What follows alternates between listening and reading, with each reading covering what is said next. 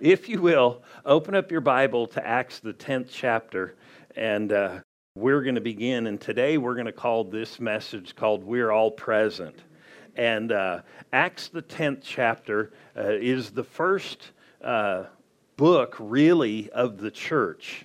Uh, the church had just gotten started. If you so if you need a Bible, you can raise your hand and get one if I didn't make it clear enough. But or if you have it on your phone or whatever. But it's worth looking and seeing what's in the Bible. I think sometimes people don't realize there's power in this book if you tap into it. And it is a reality. And you can get so thrilled about this book, and it would seem so foolish to the rest of the world. They'd look at you and think you're a nut. And maybe we are. But at least, like one man said, we're screwed onto the right bolt. And uh, that's Jesus. And we know where we're going and we know what we have, and we want others to know too. But in this series, what I'm going to do is look through the book of Acts. Because if we do what they did, could we get the results they get? And that would be an interesting thought. And so we're going to do that, and we're going to look here in the 44th verse. It says this Acts 10:44. While Peter was still speaking these words. Now we know in the context these were biblical words. They were Bible words. They were called the words of this life. And while he was still speaking these words, it said the Holy Spirit fell upon all those who heard the word. Now, I know this whether a person knows the Lord or not, they know there are spirits. They know there are different places you go, things that happen, and there is a presence to some things. And you don't have to know the Lord. You don't have to, you could just somewhat be spiritually perceptive and recognize, man, there is evil stuff, and then there is something good too. And here it says the Holy Spirit. So that should tell us something about God. He's called the Holy Spirit fell upon all those who heard the word. Well, that would have been an interesting time. They're there to hear uh, these truths, and then the Holy Spirit started moving on them and started doing a work in them, and the work became tremendous. And those of the circumcision, which means the Jews, and the others were non Jews, who believed were astonished as many as came with Peter because the gift of the Holy Spirit had been poured out on the Gentiles, meaning on the non Jews. So you get this picture here. Peter, this guy who uh, most people know Peter because of bumper stickers. If you don't go to church, you see a bumper sticker that says, If you feel like you're perfect, try walking on water. Well, we know Peter was the one who started walking on water and then sunk. And, you know, people think, you know, all kinds of things about Peter, but Peter is well known. This is that same Peter. He's here preaching, he's sharing Bible truth, and the Spirit of God starts moving on these people who are non Jewish people. This was unheard of. And he actually didn't come to this meeting by himself because it wouldn't have looked good if he showed up by himself and he had to go back and report to the church because these are people that are considered unclean. And here he is preaching, and God starts moving on him. All the people that are with him are amazed, going, Wow, God is moving. And not only is God moving, God has given them the same gift that we received. What an amazing thing. And so it says, for they heard them speak with tongues and magnify God. In other words, the Spirit so moved on them, they began to speak in what the Bible calls some kind of heavenly language. So they're sitting there and they're blown away. These are people who know nothing. And God has so moved on them, I mean, it would be a radical experience for they heard them speak with tongues and magnify God. Then Peter answered, or he responded when he saw this Can, can anybody uh, forbid water that these should be baptized who have already received the Holy Spirit just as we have? What an interesting thing. Human beings can receive the Holy Spirit. Human beings can have God's Spirit in them. That would tell me a lot. If you receive the Spirit, or they did, then that means not everybody was filled or had the same Spirit. And I know today, you know, you talk about people, and there's a lot of catchphrases, and people say, they're just of another spirit. And that doesn't always mean, that just means they have a different attitude, a different way. But the way the Bible talks about it is people can have God's Spirit come live in them. Now, that would be amazing. And it is. And others will think you're a nut, but it doesn't matter. It's reality. I remember when I didn't know the Lord and, uh, you know, I was looking for something. I didn't know what I was looking for, had a good job doing different things. And, and I used to think, I've got, if you check all the boxes, uh, I've got everything you're supposed to have, but something is missing. And I remember a friend of mine who worked with me. We were uh, estimators. We read blueprints, you know, did takeoffs for commercial buildings.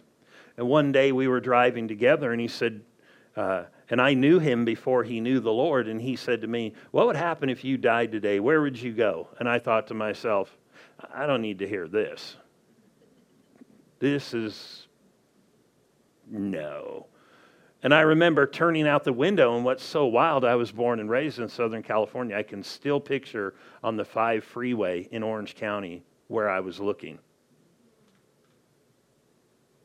I mean, it burned something in me. And I remember kind of just shrugging him off and going, Thank you very much. But I was kind. I didn't say anything. He was my boss, sort of.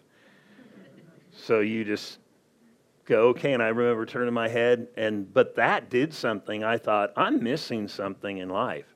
And that began to eat at me. I mean, it was so different. And I remember, you know, him trying to witness to me, and he was barely knew the Lord. I mean, he had just come to know the Lord. I knew him before when he sold cocaine. And now he's just radically different. And he's trying to tell me he wasn't perfect, but he was doing his best. I remember we were in a gas station right after this. And he told me about the Lord because he just wanted me to know the Lord. And I didn't wasn't getting it. But I was like, and I remember somebody honked at us, so he turned around and shook his fist and cussed at him. And then he went, Oh, oh, Lord, forgive me. And he started like praying out loud. I'm trying to win him, and I'm watching his prayer meeting in the car. But to me, I lived in the world, so I cussed all the time, so I didn't think anything of it. I thought, well, what's the big deal? but he had and he was that way before but there was such a radical change in him it was starting to drive him from the inside out and he cared enough to tell me about it and and here uh, they were amazed and he said well since they've received you know let's get them baptized and so verse 48 says because they received this gift and i'll tell you what anybody who receives this gift something starts working from the inside out. You can't explain it. Somebody, you know, you get all kinds of questions. I had all kinds of questions after I gave my life to the Lord. How do you know? What about this? What about that? And I'd be like, I don't know the answers, but I knew I had something.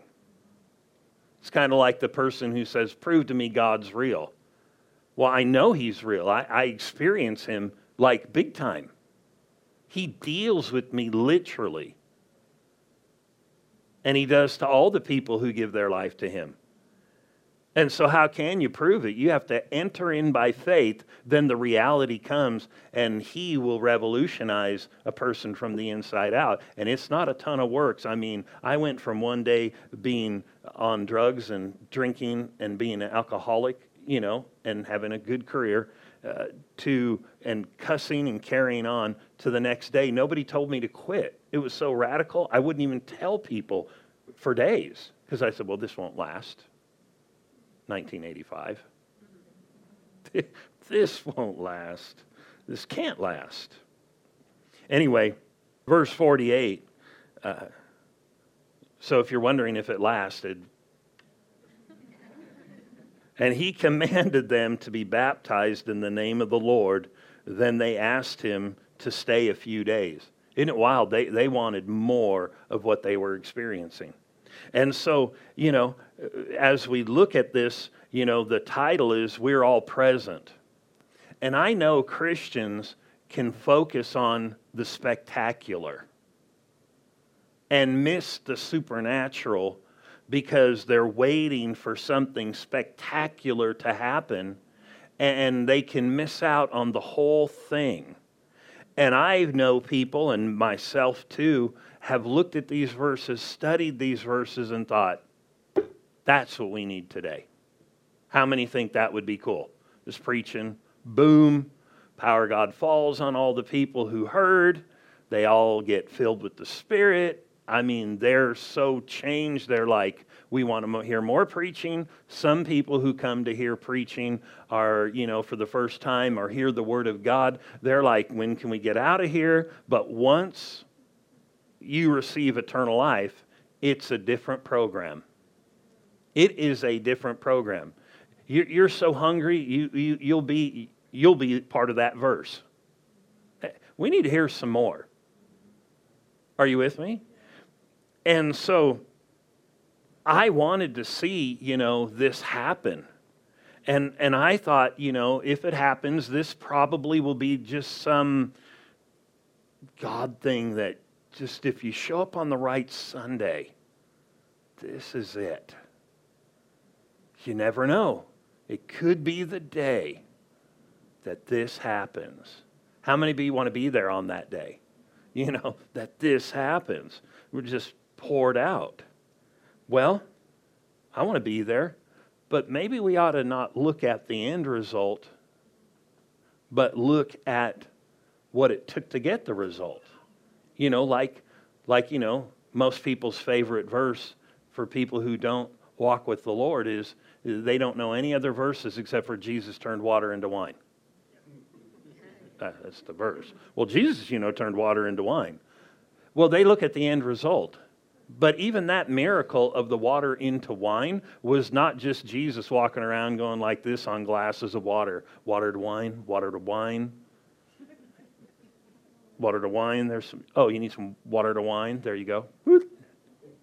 Now, what he did was it, it, it, was there was a lot of human activity involved in it if you go back and look it would have never happened unless humans would have cooperated with his commands and so we're going to in this series dissect uh, these types of stories that are in the Bible where we look and see something and think, wow, I guess we just kind of pray and wait for this.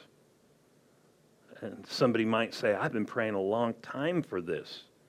Notice this in Acts 10:1. Let's look at this story. Let's dissect it, so to speak. Verse 1 says, There was a certain man in Caesarea called Cornelius a centurion.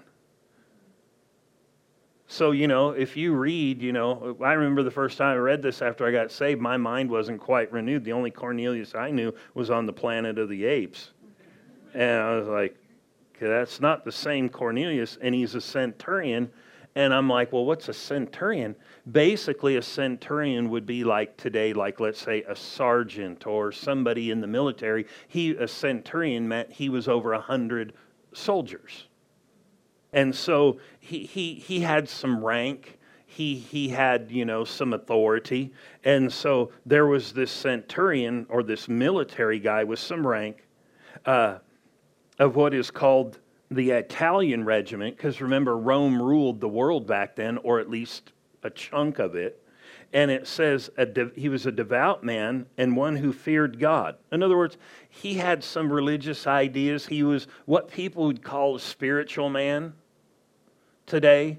He, he, he, he believed in God. He, he believed there was some God, and, and he even backed it up by some actions. It says he believed God or feared God with his whole household and gave alms generously. You know, in other words, he gave to people and gave to the poor, and he prayed to God always. You know, we live in a generation where I think there's a lot of people who have their own viewpoint of God.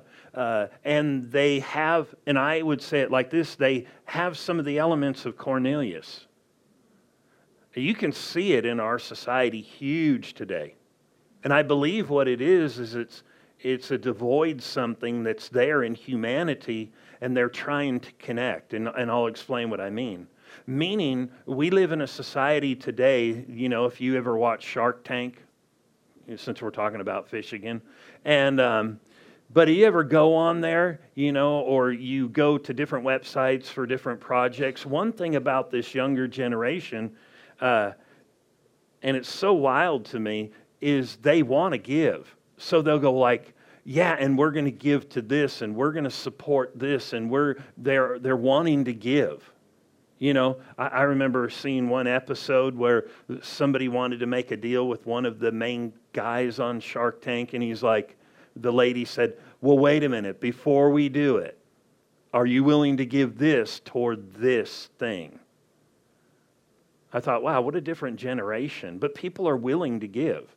Now, they might get upset with you about giving to the Lord, but they'll give to anything. I believe it's something in humanity, and it's the way we're created. And so here, this guy was one who prayed. You know, I've met people who really don't know Jesus, but they pray. They believe God's out there. And he prayed to God always. Verse 3 says, And about the ninth hour of the day, he saw clearly in a vision an angel of God coming in and saying to him, Cornelius. Man, isn't it cool? God knows where you live and He knows your name. And it doesn't matter who it is. He knows your neighbor's name, He knows your name, He knows where you are, wherever and whenever you're there.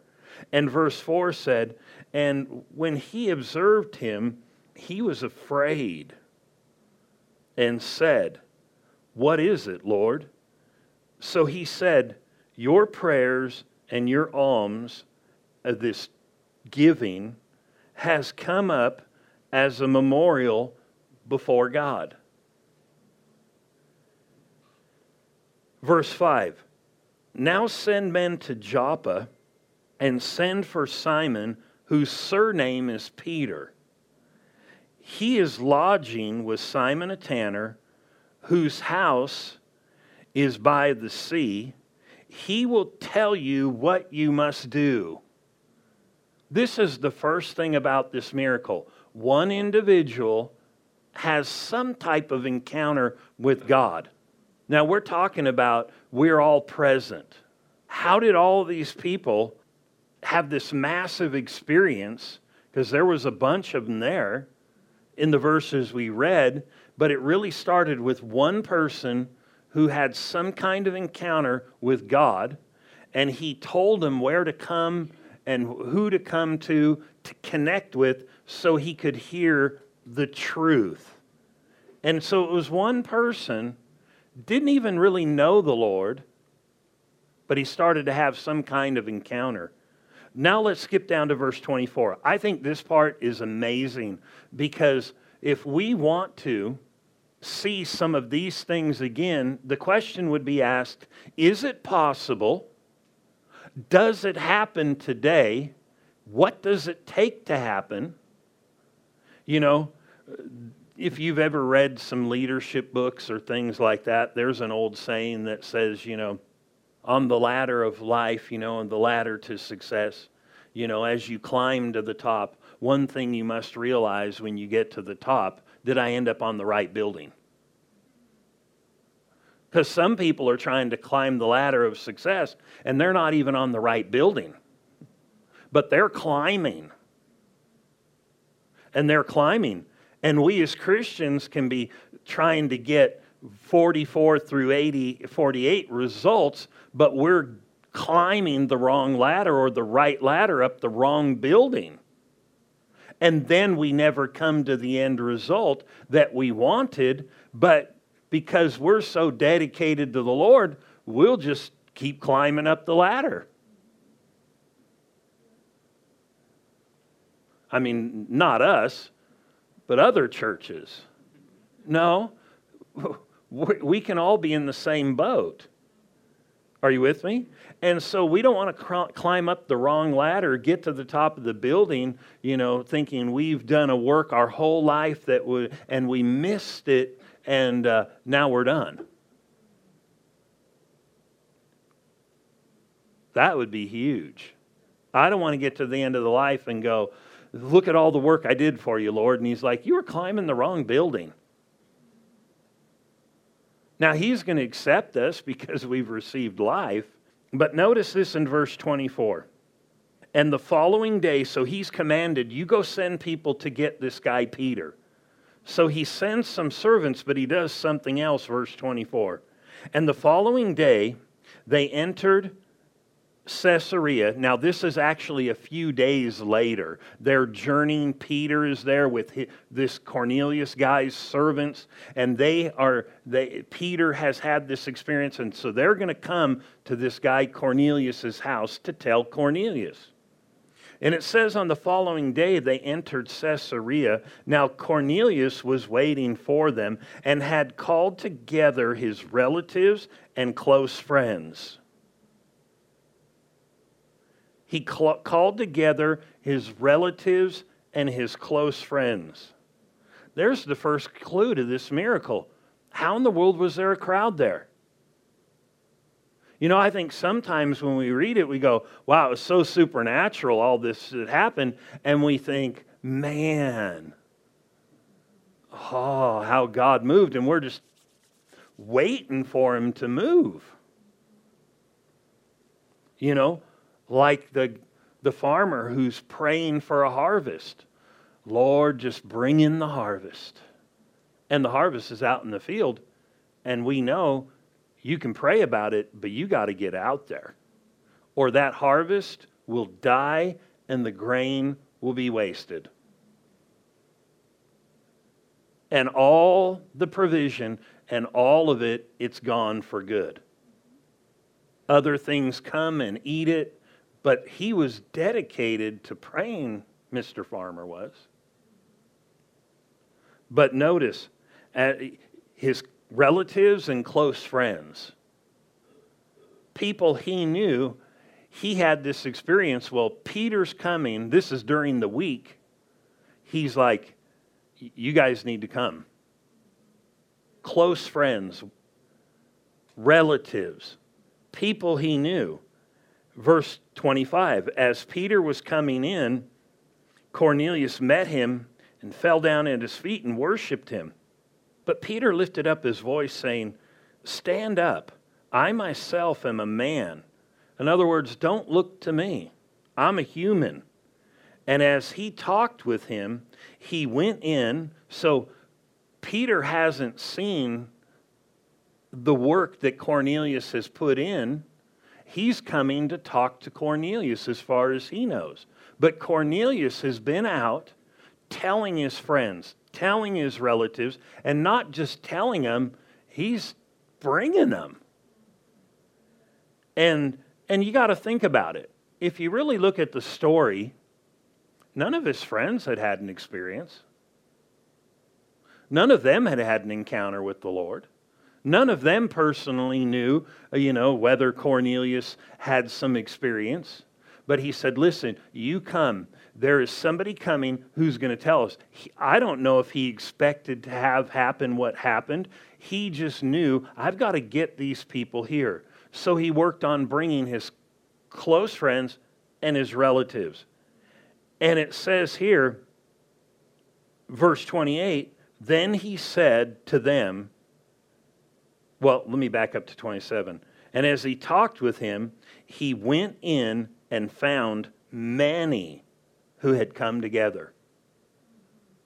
This is the first thing that we're noticing is the way this miracle really worked and this profound thing happened was not just because the wind of God blew the people in.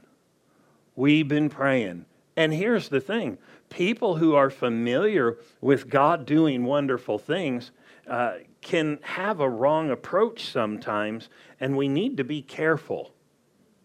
There's a famous world missionary, I guess you'd call him, or, world evangelist named T.L. Osborn. He died a number of years back. But he used to do these mass crusades in, all over the world. And there would be hundreds of thousands of people.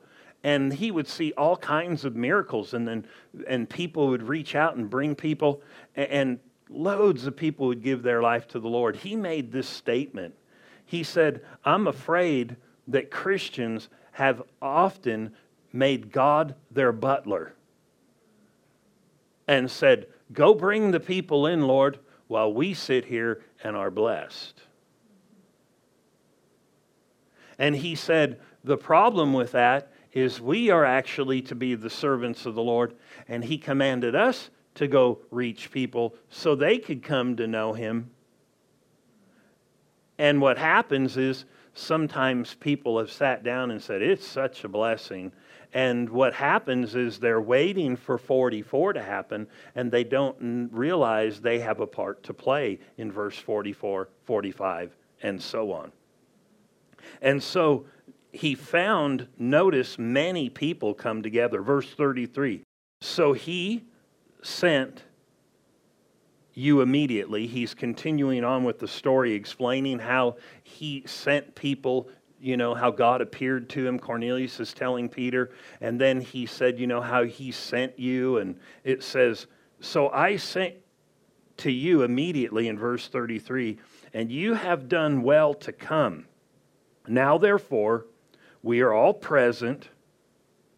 We are all present. That's where I get the message title from. We are all present before God to hear all the things commanded you by God. What a tremendous thing. We're all present. How did they become present at that place? Did they accidentally come? Was it a miracle that they came? Or was it a practical step that the people came, and in that practical step, all of a sudden, man, here it is.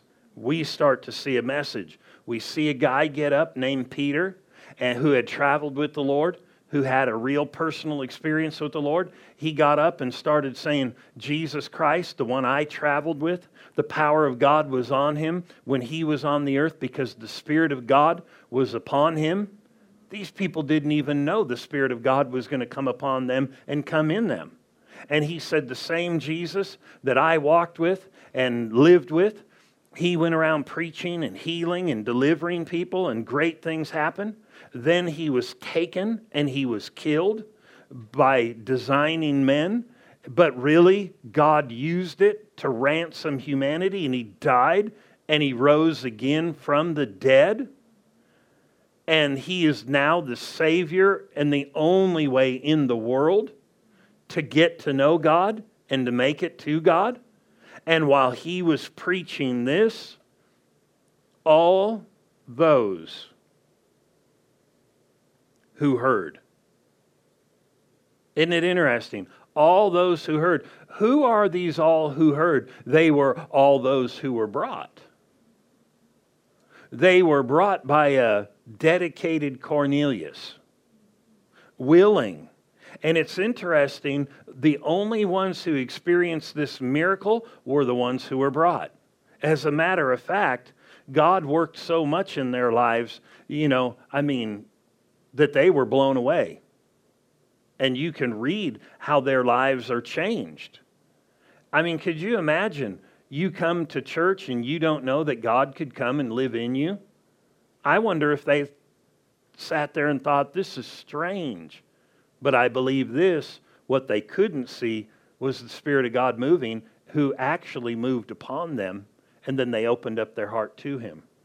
I think sometimes if we don't see how miracles work, we get the wrong idea. Turn to Second Kings. We're going to look at like one or two verses and then close. But Second Kings, an interesting story here about a miracle and a tremendous miracle. And I think sometimes if we're not careful, when we look at the miracles of the Bible, we think it's all about God that if a miracle is going to happen, what you do is you just sit back and you know, you pull down the thing, you know, like you're getting in a roller coaster.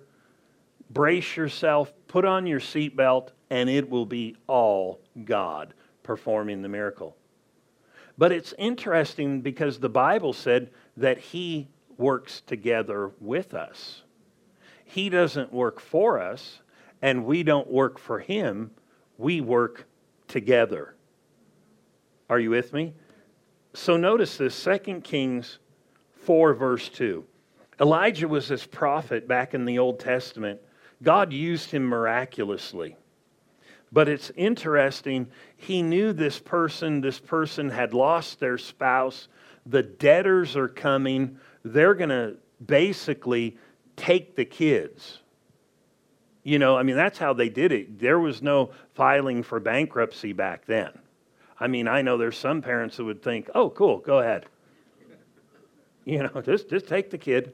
And, uh, but that's not what God wanted. And it's interesting because if you really study the miracles of the Bible, more than not, the miracles took human cooperation. They did. They took human cooperation. Notice this. So Elijah, he's this prophet, said to her, What do you have? She's in trouble. She's indebted. And he said, Tell me, what do you have in the house? And she said, Your maidservant has nothing in the house but a jar of oil. That's all I've got. And then it says in verse 3 Then he said to her, Go, borrow vessels from everywhere. Everywhere. Go get vessels. Isn't it interesting the Bible calls humans vessels? You know, and even people still today have, because of the Christian influence on our country, still talk about this is my vessel. You don't hear it as much as you used to, but it's interesting. He said, Go borrow vessels. Go get as many as you can from everywhere, from all your neighbors. Isn't it interesting that this kind of sounds like what Cornelius did by getting humans, neighbors, friends, relatives, from all your neighbor, neighbors, empty vessels. That is a huge statement. Because sometimes people are not empty vessels. Some people come and they're full of all kinds of stuff, and they come and they don't have any room to receive anything else. But you know, when people really recognize there is space in their life for God and that they need something, it's a good place to be. And notice this Get empty vessels and do not gather just a few. Don't just get one. If you want this miracle to be something, just don't get one or two, get many. Verse 4 And when you have come in, you shall shut the door behind you. This is why we close the doors. No, helps the air conditioning. He said, Shut the door behind you and with your sons, then pour it into all the vessels and set aside the full ones. This is an amazing miracle, but notice how much people might think it was God, but how much cooperation the human had to be, the human element. He said, So they went from him, shut the door. I mean, the prophet's not even there shut the door behind her and her sons, who brought the vessels to her, and she poured it out. She just kept pouring. One after the other after the other. Then, verse 6 and it said, It came to pass when the vessels were full, and it seems she didn't know, but then she said to her son, Bring me another vessel. Bring me another vessel. I wonder if that's the cry of God to humans. Bring me another vessel. Bring me another vessel, one that I can fill, one that I can do something with. And this was the children's or the son's response, one of them. And he said to her, There is not another vessel. So the oil ceased. The miracle stopped. It was over because there were no more vessels. What if they had brought five more vessels? What if they had brought ten more vessels? What if they had brought a thousand vessels? What if they had brought no vessels? There would have had been no miracle. None. But think about it. That widow could have said, I'll tell you what, God, I'm mad at you not meeting my need. You know I'm a widow. I heard the preacher preach. But if you realize she heard the preacher proclaim something, but then it all became on her, she had the ability to have a miracle on her own level. I mean, could you imagine if she had said, uh, We're still not pouring today. You keep going. You keep getting more vessels. You keep getting more vessels. Mom, we've been all over town. Go to the junkyard, go to the dump. Just find empty ones. This is all we could have. Could you imagine? She could have had a whole house. She could end up being one of the richest ladies in town because she took this and turned around and sold it. But if you think about it, God wasn't opposed to her being blessed, but she had a part to play. She could have shook her fist at God and said, Why have you not filled me? Because maybe she was too busy. Maybe the kids were too busy playing in the yard, playing video games to get vessels doing their own thing, didn't know that they could have had a miracle if they had cooperated. And you think about it, the only reason Cornelius had a miracle is a similar thing to this right here.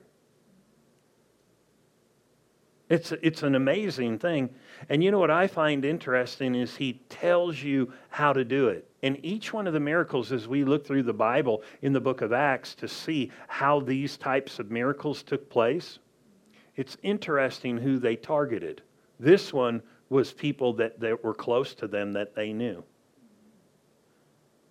Maybe a coworker, somebody you've come to know. Here's the interesting thing.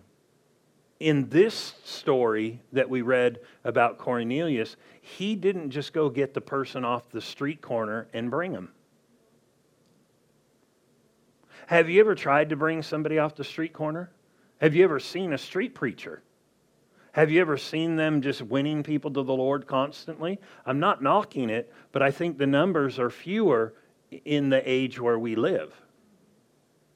And so I think he put those things in there so we could be wise. Are you with me?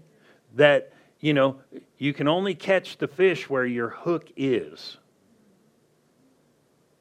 I mean, if you read a fishing magazine and you're like, oh man, they're catching like tuna in the, off the boats in San Diego or marlin. Let's go to Saguaro Lake. You're not catching any of those. You just aren't. You are not catching a marlin. You, I mean, you might catch a catfish, but you are not getting it. Let's look at this verse before we close Matthew 24. You know, we, we live, I believe, from the Bible in the last of the last days. Whether people know it or not, I think people become fascinated with these truths that Jesus taught that are amazing to me. He told us what it would look like before he would come back he said there would be pestilence, famines, there would be plagues, there would be like pandemics, there would be natural disasters. That he said it would be like Sodom and Gomorrah. He said it would be like Noah's day, where everybody just drank and drank and drank and just thought nothing of it and partied. It's not to condemn anybody. It's just kind of when you see the the thing going there, you know. And he made some things that that uh, are amazing, some statements. He said, Israel would come back into their land. That happened in 47. Then in 67, they took more land. Then it says, then J- Jerusalem will be, and Jesus said this 2,000 years ago, will be trodden underfoot until the time the Gentiles are fulfilled. And do you know that now Jerusalem, uh, as of two years ago, is considered the capital? No longer is it a different area in Israel. And you can just go through scripture after scripture. There are some nuts scriptures that would make you go, What? You know, the Bible told us that a certain river that comes uh, through into the Salton Sea or a water you know area that's full of salt and or the Dead Sea I'm sorry Salton Sea's over here the Dead Sea would have fish that would come back into it because it's the Dead Sea on purpose no fish live in it do you know like three years ago uh, these freshwater pockets started bubbling up in the Dead Sea and it made freshwater pockets. And now, for the first time ever, fish have found their way up that river, and it's mentioned, or in that tributary, and into that lake or sea. He said that 2,000 years ago. And he goes through and tells all these different things that would happen. He talks about a war that would happen. He names the countries. They're aligning right now. It's amazing. It's like reading a newspaper that hasn't been published yet, he said Russia would come, Turkey would come. They were our allies until three or four years ago. Now they're working with Russia. It said Iran would come against uh, Israel. It says Damascus, Syria, would be laid waste and not be a city. And where are all the refugees coming from that are all over in Europe that are causing major problems? They're being driven out of Syria right now, and the country is being torn apart. ISIS was there. It's amazing the Bible talked about this, that it would happen at the end of time. And I think a lot of people get fascinated by these things. But we're going to close with this verse. Here is one sign that has to happen in the end, too, but it takes human participation. Matthew 24. And this gospel of the kingdom will be preached in all the world as a witness to all nations, which means people groups, and then the end will come. Then the end will come. Then the end will come. I wonder if we have gotten our focus too much on the plagues, the perils that are coming on the world. That people, the Bible said, would be lovers of pleasure rather than lovers of God. They would, it says at the end of time, people would prefer uh, not to love God above all things, but they would look to for personal pleasure, and children would be disobedient to parents. And, and it talks about they'd become headstrong and, and it starts naming all these things. I mean, in a, in a generation, we've gone from, you know, TV shows from, you know, Leave It to Beaver and all this stuff, and shows where a man and wife cannot, even if they're really married, like I Love Lucy, they can't be in the same bed, to The Simpsons. Uh, that teach children to be disobedient and disrespectful to their parents. Now, somebody said, now this guy is just old fashioned. Well, I'll be as old fashioned as long as it lines up with God. But I'll promise you this I'm not old fashioned. I'm actually a forerunner to the way it will be for eternity. I'm not old fashioned. I'm connected to what's coming. And the Bible is. And this interesting thing about this, when he said, This gospel of the kingdom must be preached. So then that means Uh, one of the great things that the believers, because we can't make earthquakes and volcanoes and natural disasters happen, we're just going to watch them happen. We can't make people do these different things. We can't make wars and rumors of wars. We can't make pandemics, you know, like it talks about.